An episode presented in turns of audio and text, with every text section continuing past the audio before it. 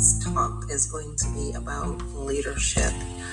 Um, so during the pandemic, I, and this was during the time of true quarantine. You couldn't go see people outside of the people who, who lived in, you know, your roof and walls of your home. Um, you can only talk to people or Zoom or whatever form of um, digital contact that you had. Um, but during that time, I had an opportunity, um, an opportunity, and I would say now, call it an opportunity to participate in one of the most transformational um, leadership trainings that I could possibly say would ever be. Um, I would have the opportunity to participate in my entire life. And that training was not by choice, it was not by my design, and it wasn't even something that I received tools for. Um, I didn't even know I was going to the training. Um, but in self reflection, I realized it was a training. And that would have been um, the leadership training that I participated in with um, my daughter during the pandemic. Um, she was four, going on five, um, or no, five going on six, I'm sorry, during the true quarantine time. And first off, the number one person that you ever participate in leadership with is yourself. You're the first person that you lead. Um, and then if you um, have children, then your children are your next level of leadership, if you want some capacity, depending on, um, you know, other opportunities in your life, whether it be a spouse or, um, you know, other people that you're raising. So I wouldn't necessarily say the next, but one of the other opportunities in leadership training is your children. And so going back to what I said, this was the most transformational um, leadership opportunity that I have been able to participate in. One, it was one that I couldn't prepare for. It was one that I didn't receive tools for. I didn't have it on my calendar. Um, I couldn't show up, um, prepare how I showed up um, to put on a facade of what I wanted others, how I wanted others to see me and then pull from it what I needed to pull and what I felt was necessary uh, because this was in the moment, in the moment of life training. And and I wasn't the trainer at that. I was being um, trained in my leadership and I was being trained by the person I was leading, that being my daughter. She was the trainer. She was the expert, if you will, on what it took to lead her. And and through this, I learned how to listen. I learned how to not just listen with my ears, but listen with my eyes. And I talked about that type of listening um, in a previous um, talk. Um, you have to treat them before you could teach them. And so I learned how to listen with my ears. I learned how um, to listen with my eyes. Um, and oftentimes would say things to me that I felt like it hurt because I'm supposed to be the one in charge. And I had to sit back and really hear, not just listen, but hear what she was saying to me. And so I'll, I'll tell you a story. Um, she's very independent, very precocious, um, a, a top notch leader in her age, and she's going to go on to do great things because of that characteristic that she um, that she has. Um, and so there will be, you know, just regular mom stuff, regular parenting things, like a, t- a particular time she wanted some cereal and out that I asked her, she was getting ready um, for the morning, and as she was getting ready, I decided to prepare um, her breakfast. And so I asked her, What does she want for um, breakfast? And she said, Cereal. And so I poured the cereal and I poured the milk. And that could and should be the end of the story. This should not lead into a story of leadership because typically moms help their children. They do stuff for them um, like that, and that shouldn't be a problem. But I wouldn't be having this talk if that was the case. She came out into the kitchen and the it was like as if she came in there and there was no food. She said, "Why did you pour that milk?" And I said, "I was trying to help you out." And I could not have prepared for what she said after that. She said, "I didn't need your help." Whoa. I'm like, I'm mommy. Like, you do need my help. Um, excuse me. And she's telling me clearly, I didn't need your help. I didn't need you to do that for me. And I had a hard time with that. And and and I didn't realize what I realize now in that moment. I was a little, you know, perturbed. I was really upset. Like, first of all, how dare you talk to me like that? Second of all, you don't know what you need. I, I know what you need. You're five. Um, I, I, I just had no words for it. I was I, I was undone, and and and that continued in some capacity with things I would do, and she would tell me she doesn't need my help, and my response in those moments was would be, "Honey, I know you don't need my help, but family members help one another. I'm not doing it because you need it. I'm doing it to be helpful. I'm doing it because I want to. I'm doing it because I love you." And she would respond, "I don't need you to do it for me. I can do it myself." And I was just like, I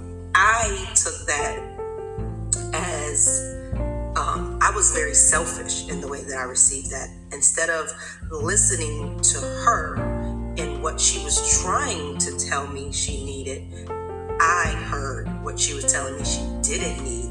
And in that, in those moments, I felt um, a lack. I felt um, I was defensive in that, like, um, you know, I started looking at myself of who I am and, and what I bring to the table and not who she is and what she needs at the table. And, and I wasn't bringing to the table what she needed. I brought what I thought she needed. Um, because in that moment, I'm, I'm acting as the know it all. And I'm not.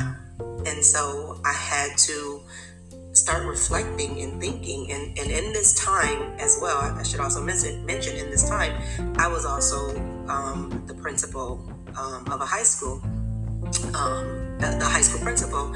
And so I started to reflect on what my daughter was telling me and and comparing it to how I was showing up as the leader of a school um, because I'm a leader at home of my daughter, and then I'm also a leader of a school. And this is in no way comparing um, my staff at the time to my child.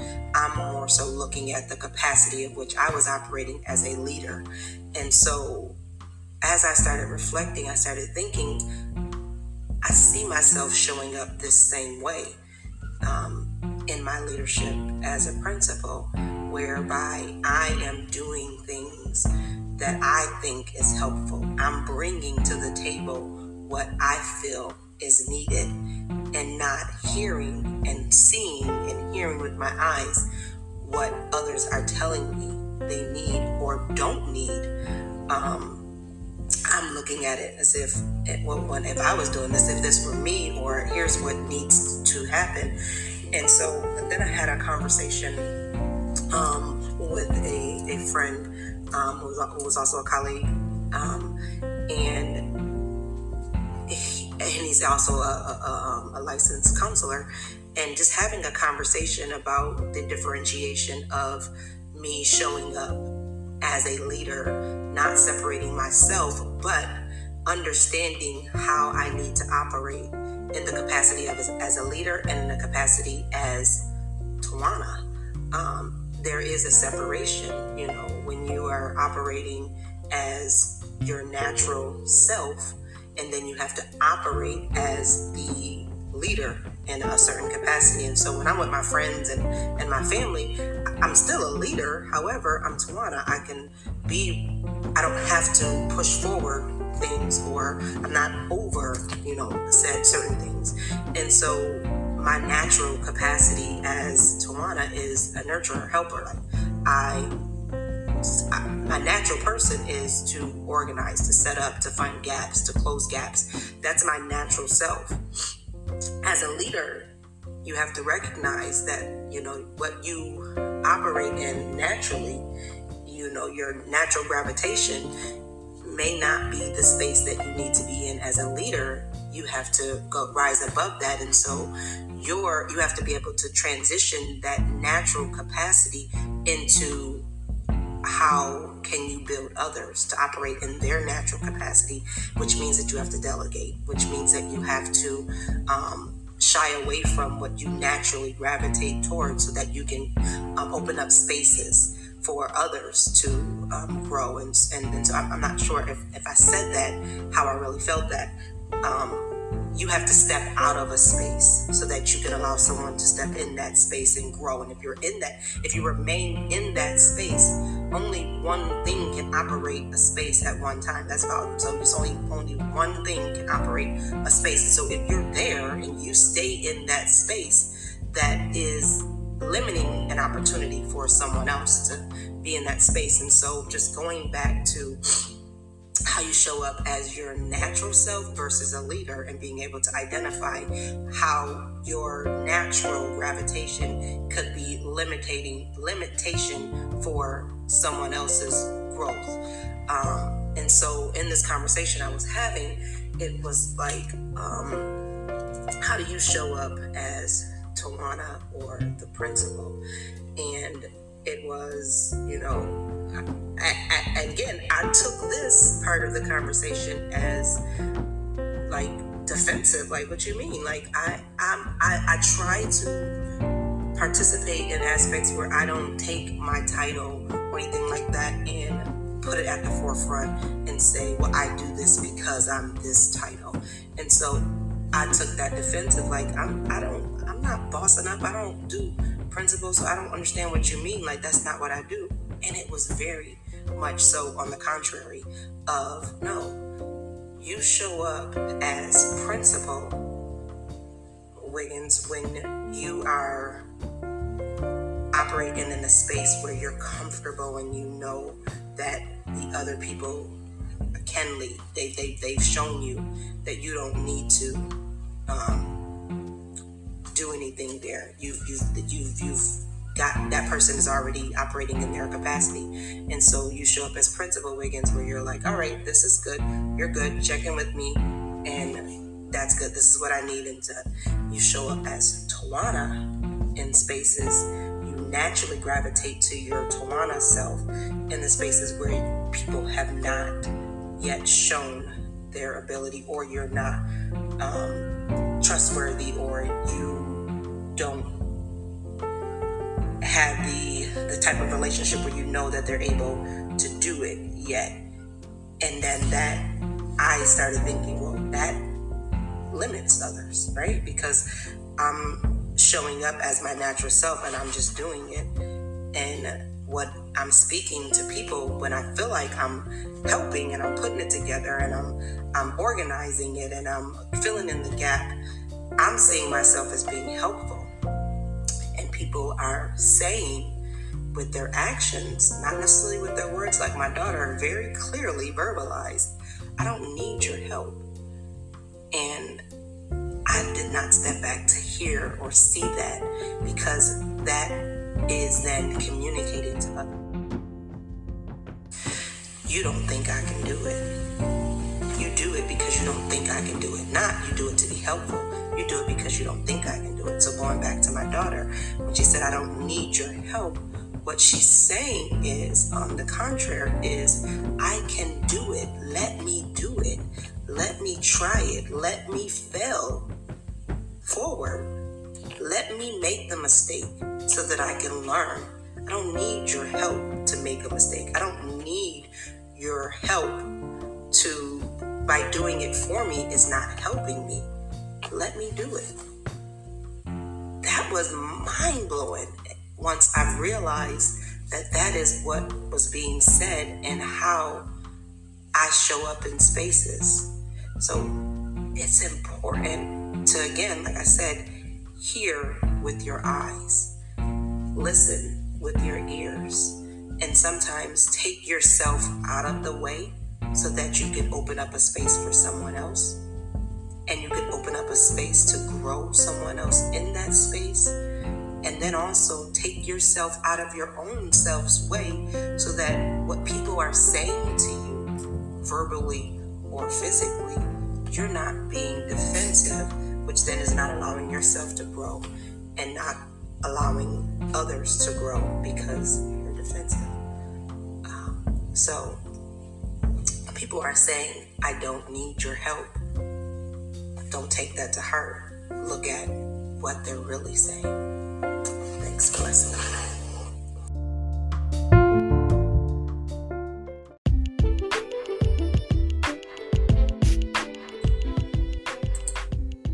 Thank you for listening and your support. These talks are brought to you by Tyla's Chronicles Consulting, where our mission is to confront the existing gap in parent involvement and engagement stemming from the insufficiency of robust and aligned resources and support.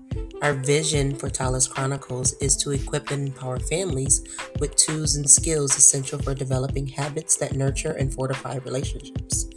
If you're interested, please see the description in the podcast and visit my website and contact me and schedule a free consultation. Thanks again for your support.